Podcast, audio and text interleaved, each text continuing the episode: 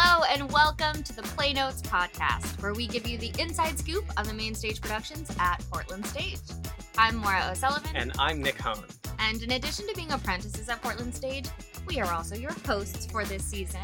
And today we are going to be digging deeper into Sherlock Holmes: The Final Adventure by Stephen Dietz, based on the eighteen ninety-nine play by Sir Arthur Conan Doyle and William Gillette. Today's topics will explore the wild fandom of Holmes and its connection to fandoms today. We're also going to give you some background on Sir Arthur Conan Doyle and William Gillette. We'll talk about the way Sherlock Holmes solves his crimes, as well as our shared cultural obsession with the genre of true crime. So, you want to get into it, Maura? Yeah, get your magnifying glass ready. Something that we found interesting while we were researching Sherlock Holmes for PlayNotes was how his mind works and how Sir Arthur Conan Doyle has taken this character and given him such a specific way of solving mysteries, of seeing the world. Mm-hmm. The language is very much codified in our culture, the like deductive reasoning or whatever the actual term of it is. I'm not actually positive. Well, I'm glad you bring it up because that is one of the biggest misconceptions about... Oh, really? Yes. We love to say that he deduces everything, that he's a deductive reasoning kind of guy. But if there's any scientists out there listening, actually uses inductive reasoning. Now, I didn't remember what this meant mm-hmm. from, you know, biology class at some point in my life. But the difference is fairly simple. Deductive reasoning is where you form a theory or a hypothesis, and then you use observation to confirm whether it's right or wrong.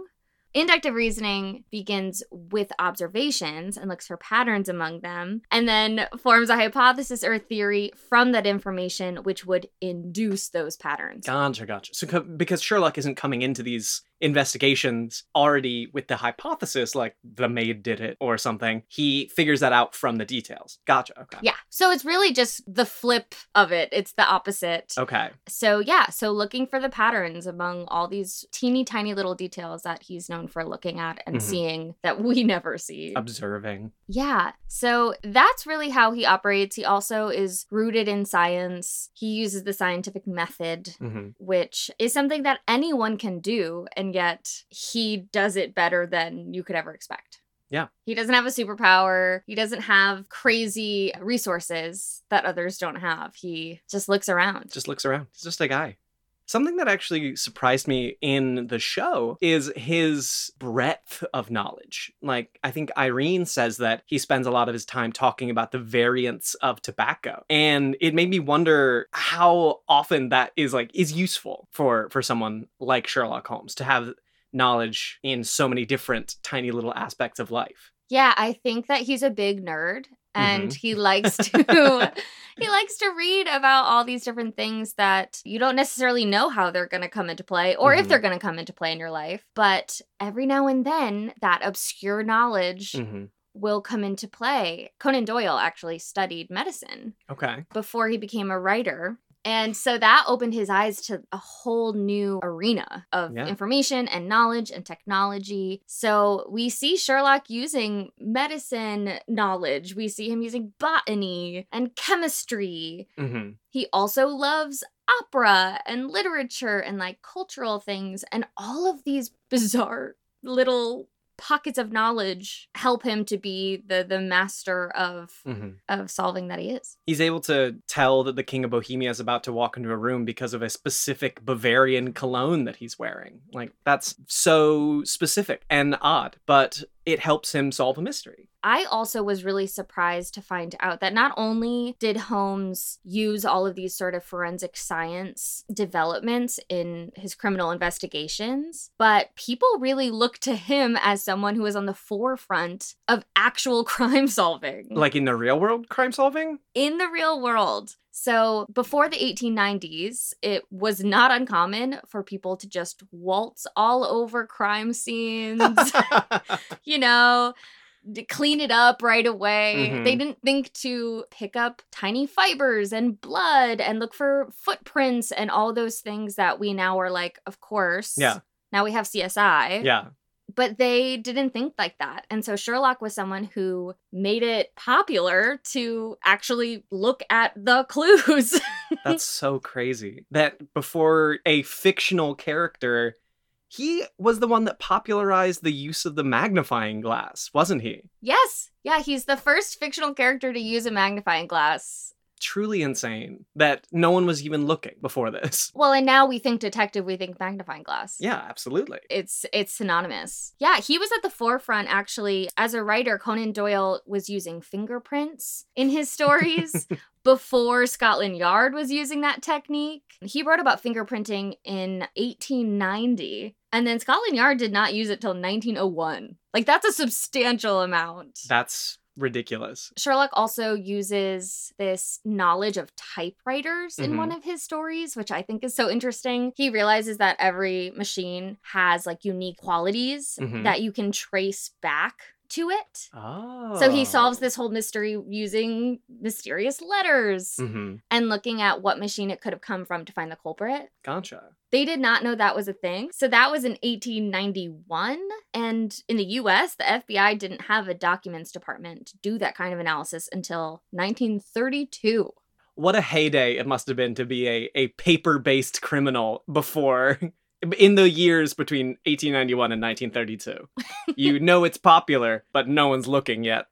Well, it reminds me of, like, now we talk about cybercrime. Mm-hmm. And before we didn't understand I P addresses, and now it's so easy to trace computers mm-hmm. in a way that we didn't realize was even an option. Yeah. Just to clarify, Scotland Yard is the headquarters of the London police, right? Yes. Okay, cool. Just for any of our listeners that might not know that. We love a fun fact. Yay, fun fact.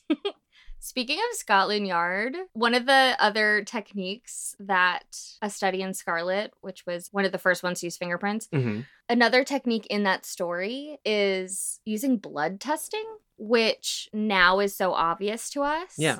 But the method that Sherlock describes using, where he's testing the hemoglobin in the blood stains, mm-hmm. it predates the first blood testing techniques. They wow. didn't come out till nineteen hundred, nineteen oh three. And yet what he described is actually accurate and, you know, a decade before that. Yeah, like thirteen years before that, because A Study in Scarlet came out in eighteen eighty-seven, right? Yeah, yeah. I mean, oh my God. It's crazy to me. Mm-hmm. And and this all goes back to Conan Doyle being someone who read all of the scientific journals mm-hmm. and was interested and fascinated by all of the developments in such a rapidly developing Victorian era. Yeah. I will say, I have to say that as much as Sherlock was brilliant, mm-hmm. he was a flawed character. Yes. And there is certain aspects to how he's written and how he thinks that are not exactly right. The the science of the time showing its age, maybe.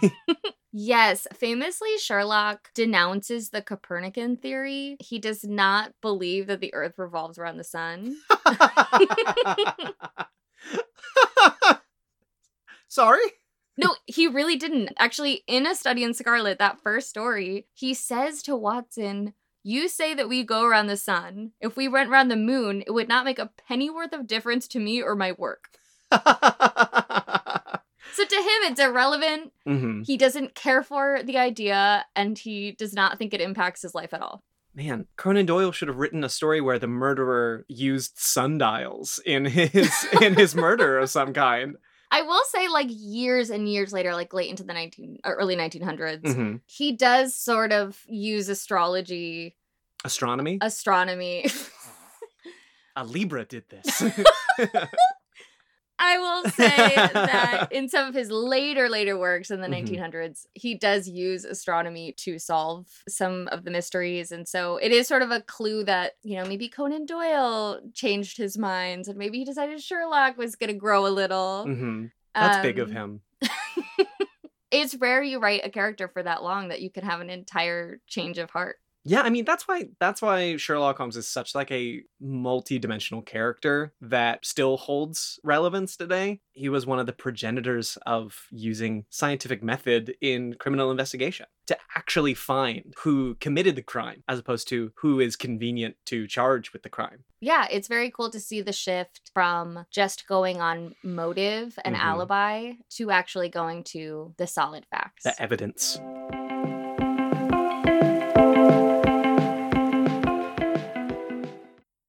So we talked about a little bit how when you think of Sherlock Holmes, a couple of things come to mind with the magnifying glass, the deerstalker cap, the overcoat with the short, the half cape, and the curved pipe. It's it's a costume that you can conjure up immediately, and it says Sherlock Holmes. It's like he's wearing a name tag anytime you see someone dressed like that. But I know that you know that was not written into the Arthur Conan Doyle stories, but it came from somewhere else. Do you want to tell our listeners about that? Yes. Okay. So this is one of my favorite lesser known things about the world of Sherlock. Mm-hmm. His entire costume and imagery and so many of the specific things that we associate with him are from the mind of William Gillette, who was the first person to ever portray Holmes on stage. He was an actor and a playwright. Mm-hmm. Okay. And he wrote the first adaptation of Sherlock on stage with Sir Arthur Conan Doyle. Okay. And that particular play is what Stephen Dietz' Final Adventure is based on. The playwright of the current show that we're running here at Portland Stage. Yes. So that gotcha. eighteen ninety-nine version that Doyle and Gillette did together is the first time that we actually saw Sherlock in person. Can you tell me more about Gillette, the, the, the man, the myth himself who brought Sherlock to life? William Gillette was actually born in Hartford, Connecticut. Oh, so, your neighbor. Yes, I grew up knowing this name. He grew up next to Mark Twain. Wow. Which is just so wild to me. And he was an actor on Broadway in the West End, and he was actually recommended to Arthur Conan Doyle by uh, a friend of his who said, oh, you're having trouble writing the play version of it.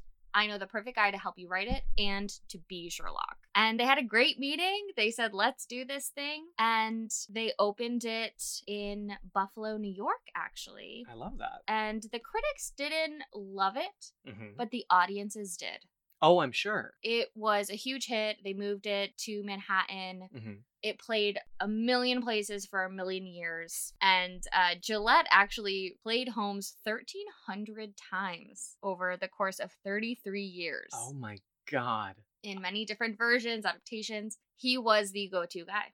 That's so fun. I, I can imagine that someone anywhere wants to put on Sherlock Holmes. You gotta, you gotta give a call to Willie. Oh. Willie Gillette. Willie Gillette knew what he was doing. Mm-hmm. He is also the, the mastermind behind the whole costume. Really? Yes, that's never actually in the books. And uh, he made the deerstalker hat happen. Also, in the books, mm-hmm. the pipe that is used is a straight pipe. Not the curved one. Yes, we're so used to the curved. Mm-hmm. He thought it would be an easier prop to handle on stage. Oh, wow. And he liked sort of the physicality that it gave the character to have this curved pipe. Mm-hmm. And that has been connected to the character ever since. Yeah, wow. That's so much fun. Uh, one of my favorite things that he brought to it is he is responsible for one of the most famous lines from Sherlock. We love to quote, oh, this is elementary, my dear Watson. That was him? That was him. Oh, my God. He wrote in the original script, this is elementary, my dear fellow. And then that was taken into the first movie version. Okay. And that script made it elementary, my dear Watson, which is what we love to quote. The famous line. Yeah. And Conan Doyle loved everything that he brought to it so much that when he brought back Holmes and started writing news stories in mm-hmm. nineteen oh one, he used him as the imagery for all of the illustrations. He became the official face of Holmes. Yes, he wow. was the spokesperson. What's also cool is I, I grew up in Connecticut, mm-hmm. and one of my favorite places to go hiking was Gillette's Castle, which is the house of William Gillette that he built in Haddam, Connecticut. Did he, you say castle? Oh, I sure did. He made so much money playing Sherlock that he took his Sherlockian fortune, built a twenty-four room stone castle on one hundred eighty-four acres of land overlooking Long Island Sound. Oh my God. And he actually designed the interior of this castle to have all of these secret compartments and secret passageways and places to spy on his guests, all because he was so obsessed with the Sherlock, clever, sneaky... The mystery of... Yes. Wow. He had uh, very cool celebrity friends that would come and stay at the castle, mm-hmm. such as Calvin Coolidge and Albert Einstein. Wow. And now you can actually go. I've been with my family. You can go and get a tour of the house and hike around the grounds. It's beautiful and such a weird, cool thing to do. Yeah. After you've had this incredible success. I would do the same thing. Truthfully, build a big castle with a bunch of puzzles in it. That sounds great. It's the dream. It's the dream. He's the American dream. People have a lot of thoughts about the American dream. The real American dream. Build a castle full of puzzles. I mean, if you asked five-year-old me, that's what they would have said.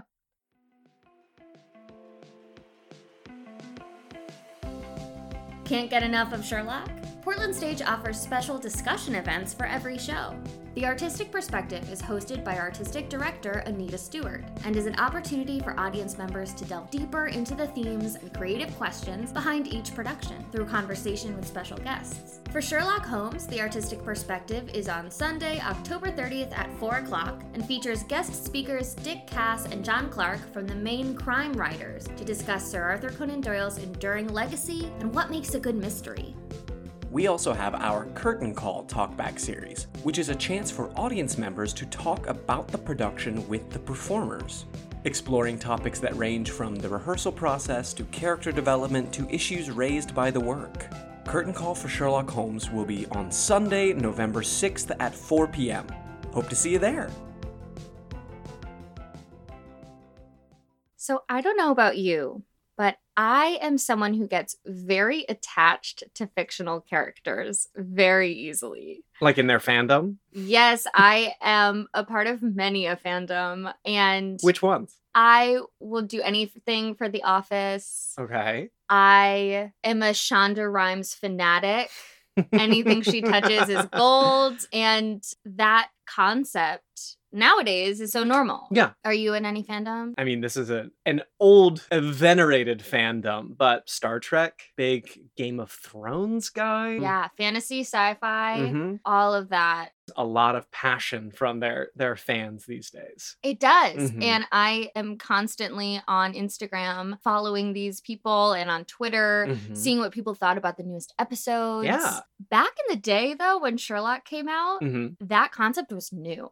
But it was there. Yes. Wow. Sherlock was such a runaway hit that Conan Doyle was shocked himself. He actually was focused on writing like historical novels and really serious books. Yeah. And he wrote these short stories about Sherlock just to make a quick buck. Mm-hmm. They were published in the Strand Magazine. Yeah. And then people loved it so much that they just kept demanding more and more. He was constantly churning out these stories, and the subscriptions for the magazine that they were in were through the roof. People okay. would wait in lines around the block outside of where they would sell the magazines. And Conan Doyle, at a certain point, was so burnt out on the character that he was like, I'm over it. I can imagine, yeah. Yeah, he wanted to go on to write his other passion projects. So he decided in eighteen ninety-three that he would write The Final Problem, in which mm. Sherlock falls off a lethal cliff. Yeah. And that was such a gentle way of saying that that he was killed in the story. You know, I'm still mourning the loss. It still hurts. I noticed your black armband. Yeah, they well, the fans really did mourn it. That's so insane. They were so upset. They were wearing black armbands in mm-hmm. the streets. They were writing insane letters to Conan Doyle, to the magazine. They were outraged. They're like, how could you do this? And this went on for years of like harassment through letters. God. They did not have Twitter to do a hashtag about it. But people are the exact same. The same Haven't thing. Changed a bit. Yes. I mean, twenty thousand people unsubscribed from the magazine oh when Sherlock God. was not there. And this insane reaction was so never-ending mm-hmm. that years, years later, he actually decided to bring Sherlock back. Back from the dead. I can't. He he rewrote his own canon just to stop the threats and harassment. Yeah, he felt like so overwhelmed with this outrage, and he felt so bad for these fans that couldn't move on. Mm-hmm. That in nineteen oh one he wrote Hound of the Baskervilles, which okay. was a prequel. Oh, really? And then people were so thrilled mm-hmm. that he was back that he was like, "Okay, all right, more. Let's resurrect him." Oh well, might as well. I think it's such a cool testament to how good the writing really was, mm-hmm. but also once a public gets a hold of something that becomes that much of a water cooler talk in Victorian London times, yeah. a lot of them, a lot of the people who read his stories were only recently literate. A lot of them did not have a lot of money to spend on cultural resources. Mm-hmm. So these were easily obtained. They're in this magazine. They were in the Penny Dreadfuls. Because the, his stories were relatively cheap yes. to, to the consumer, right? And they were serialized. It mm-hmm. was like watching an episode of T V every week. Mm-hmm. It was part one of the story in each edition of the magazine. Yeah. And I it makes sense because like we saw such an explosion of fandom culture when streaming became so popular because the access was widened to, I mean, if you didn't have cable, then you probably had a streaming service and everyone could get it. Just like the explosion of literacy that happened and the explosion of people with a bit more disposable income during the Industrial Revolution being able to spend it on a magazine. And I think that that's seeing such like cyclical movements in culture when it comes to media is just that's that's really cool. Yeah. And I think it's so interesting to see, like, at that point, there was such a demand for content. Mm-hmm. There was this this hunger for more and more stories. Mm-hmm. And you could only write so fast. Yeah. But now with streaming, we can consume crime stories like it's candy. Yeah.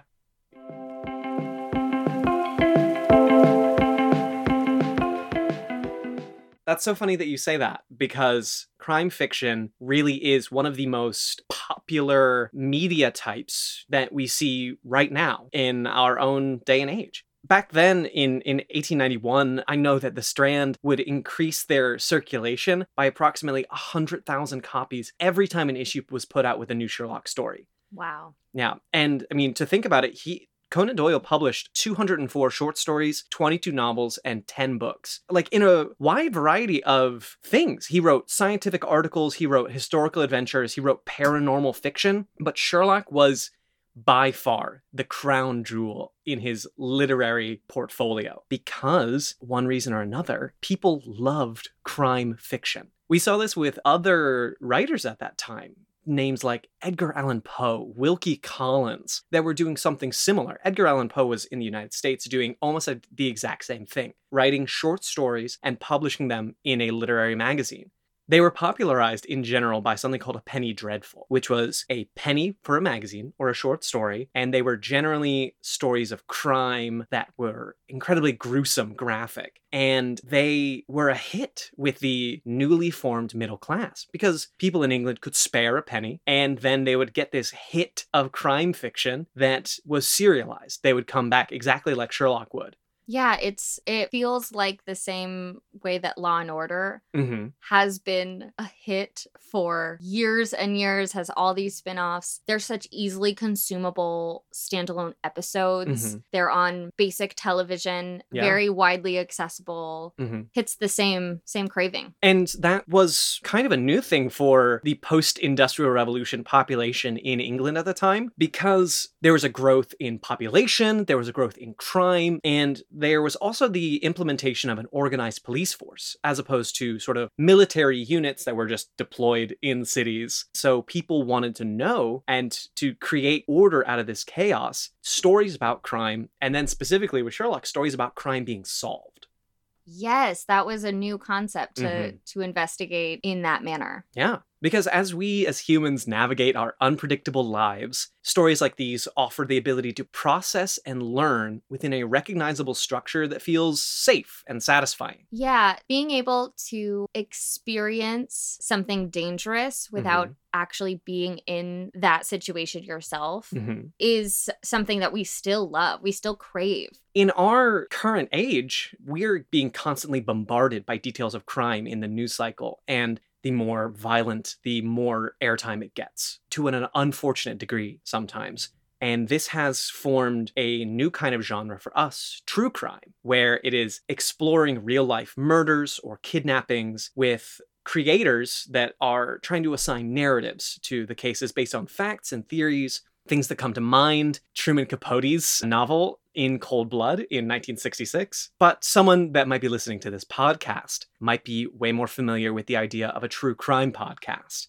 I devoured Serial season one, mm-hmm. and mm-hmm. anyone that I talked to had an opinion on whether or not he was guilty or mm-hmm. who they thought killed her. And And it was such a real case that was mm-hmm. still in real time. Being decided. To be looking at a man's fate while he is currently in prison appealing. Yeah. Was really, really wild. And there's My Favorite Murder. Yeah, yeah. There's so many podcasts and docuseries that are looking at things that are either cold cases, haven't been solved, offering mm-hmm. their own hypotheses, mm-hmm. or there's so many murder reenactment shows on mm-hmm. Discovery Channel, but they're all fairly recent. Yeah, and they're generally paired with, at least for podcasts, charismatic hosts like ourselves. Oh, um, stop.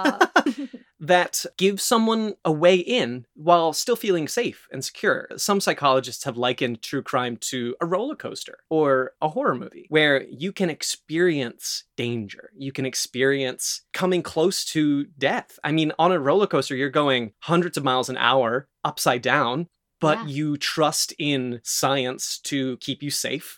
Uh, that you understand that your restraints are going to keep you in the car. In a horror film, you're in your living room or you're in a movie theater. You know that the murderer isn't going to actually come and get you, or you're not going to be eaten by a monster. It gives us an opportunity to experience things like fear, disgust, horror, shock. Things that if you're going through your day, I hope you aren't experiencing. No, but but we love the adrenaline rush. Mm-hmm. I think it breaks up this monotony of our everyday routine. Yeah. To all of a sudden be faced with the physiological reaction of mm-hmm. fear or terror or... Yeah. So it's an understandable obsession. But at the same time, when you look at the category of true crime, you have to think about what those two words mean. True and crime. So these things have actually happened to real people, and real people have gotten hurt. And so there's been a lot of debate about this genre's ethics over the lifespan of its popularity. Which is totally valid. Because oh, absolutely. In, in a lot of these cases that are being, you know, reopened mm-hmm. and examined on Netflix or examined again on someone's podcast, mm-hmm. their family is still out there. Yeah. They're still grieving. They're still living in this limbo of not necessarily knowing what happened to their loved one or yeah. not getting the justice that they deserve. And it is interesting that we've made it such a popcornable yeah. topic, and yet... it has real consequences. Yeah, it does. Which Sherlock didn't. Yeah, that's absolutely true. But in a in an argument that some proponents of true crime make that you could cite Sherlock as, people are saying that it builds street smarts and helps people to avoid the, the fate of subjects in those same cases by pointing out murderers and sort of techniques that people use. What comes to mind is the the old show To Catch a Predator. Where, oh, yes. Where they would catch predators online, and it wasn't admissible in court because it's entrapment. But that's not the point. The point is to point out to viewers what people online that are predators do. And Sherlock, in that sense, like we were talking about earlier, inspired some actual law enforcement to think, maybe we can actually use fingerprints when we look at crime scenes. And fingerprinting is one of the staples of modern C S I. Yeah, and I will say that ethically ambiguous as they are, some of these documentaries or podcasts that have looked at some of these cold cases that have been closed mm-hmm. for years... have actually reopened the cases. They've led to the police being like, maybe we should check that out again. Or mm-hmm. sometimes nowadays we have different technology than they had when the crime occurred, mm-hmm. and people have figured something out that could change everything. Yeah. It is, it runs the spectrum of, you know, how do we be sensitive to the the truth of it mm-hmm. and the horror of it? But also now there's these new resources and could exonerate certain people or find find yeah. criminals that we never could have found before. Yeah. And that's that's definitely true. I mean, if if my memory serves, the first season of Serial, in fact, helped exonerate the the subject. Yes, he actually just got released. Yeah. So, like, a net positive, but at the same time, true crime has a tendency to follow the tragic fates of oftentimes white, wealthy women. And these cases will involve kidnapping, sexual assault, and murder. In actuality, white cisgender women are statistically the least likely to experience these very extreme violent crimes. However, these true crime narratives center them, oftentimes, as the sympathetic victims and ignore the violence that befalls women of color, trans women, disabled women, and women from other marginalized communities that are more often than not the subject of these crimes on a day-to-day basis. But when you find a true crime podcast, oftentimes it is the fact that the victim is a white, wealthy woman that is giving it visibility. And I do think that a lot of the people who are avid consumers of mm-hmm. this content are white cisgender women. They actually recently did a sketch on S N L about how much women love to watch true crime and will do it like right before bed mm-hmm. or as a way to wind down with a glass of wine. And it sort of was poking fun at this genre being so accepted mm-hmm. by that kind of a community. And probably because they can see themselves in it yeah. in a very weird, weird way. Mm-hmm. And one of the more unfortunate parts that comes from true crime is that they emphasize victims' actions and behaviors sometimes in the name of constructing a narrative that someone might be interested in listening to or watching, consuming in some way. This often can cultivate a victim-blaming tone throughout the coverage of a crime that perpetuates the societal assumption that women are at fault for the violence they experience, and in turn, potentially restraining their behavior. What's also interesting is what we've been seeing now mm-hmm. is true crime media that is then turned into crime fiction. Oh, yeah, absolutely. We have narrative films written about real cases. Gabby Petito last mm-hmm. year, this was a huge case. Mm-hmm. They were searching for her murderer in real time. People were following it on the news. And they've already announced that they're doing a Lifetime movie based on her and her experience in the last days of her life. Yeah. So we haven't even given the time to the family to properly mourn her. And yeah. yet now we are going to add in inserted fiction about their child and seeing an actress live out the last days of their actual real life child's life. Right. And these are people who didn't know her, are writing the story about her, adding character development in ways that might be artistic liberties. Yeah. In the name of quote unquote narrative development. Something that is important to note about Gabby Petito's case in particular and its connection to true crime, it came with such a fevered pitch of enthusiasm from the true crime fan base that amateur and professional true crime creators, who oftentimes fancy themselves investigators, were following the events of the case so closely that they in fact started to impede police investigation. Which, I mean, you can imagine if fifteen amateur podcasters were here trying to break into our booth to do it themselves, it might be a little bit more difficult for our, us to do our jobs. Yeah, and the enthusiasm and the passion for solving the, the mystery of it is great, but it comes with a consequence. It comes with a high cost, especially for the victims and the victims' families. Absolutely. And so it's really interesting to see that we went from just loving crime fiction to taking it to the next level of loving true crime. Mm-hmm. And now we are going the next step of taking true crime and making it fiction again. Mm-hmm. And that cycle, I don't know that Arthur Conan Doyle saw that coming. No, because Arthur Conan Doyle's basis for the entire character of Sherlock Holmes was that the facts are what is important. And so Sherlock Holmes never sensationalized himself or his works. I think a couple of times in the novels, he even pokes fun at Watson, who is the narrator, for writing these these things down. Yes. Because to him, it's a job based in reality, based in facts, and he's doing it to solve a crime, as opposed to taking something, an assumption, and turning it into a narrative. It's a delicate balance, and it, it can be dangerous. It can definitely be dangerous. But I don't see it stopping anytime soon. Oh, certainly not. But it definitely lends credence to Sherlock's fandom as a whole that true crime and crime fiction is so popular, even to this day. We hope you enjoyed this edition of PlayNotes. As always, you can find a print version of the articles you've heard here on our website, portlandstage.org slash playnotes. Tickets for Sherlock Holmes: The Final Adventure are on sale now, so contact our box office by calling two zero seven, seven seven four, zero four six five or buy them directly on our website. The show runs from October twenty-sixth through November twentieth and will also be available to stream online from November ninth to December fourth. What a great option. There's no way you have to miss it. There's no way you can miss this. And if you like this podcast, please subscribe and leave us a review. Really helps us out. Thanks for hanging out with us, and join us next time for our production of A Tuna Christmas. See you then. See you then. This edition's articles were written by Audrey Erickson, Nick Hohn, Maura O'Sullivan, Rachel Rapella, and Talia Wolfe. And the episode was produced by Maura O'Sullivan and Nick Hohn.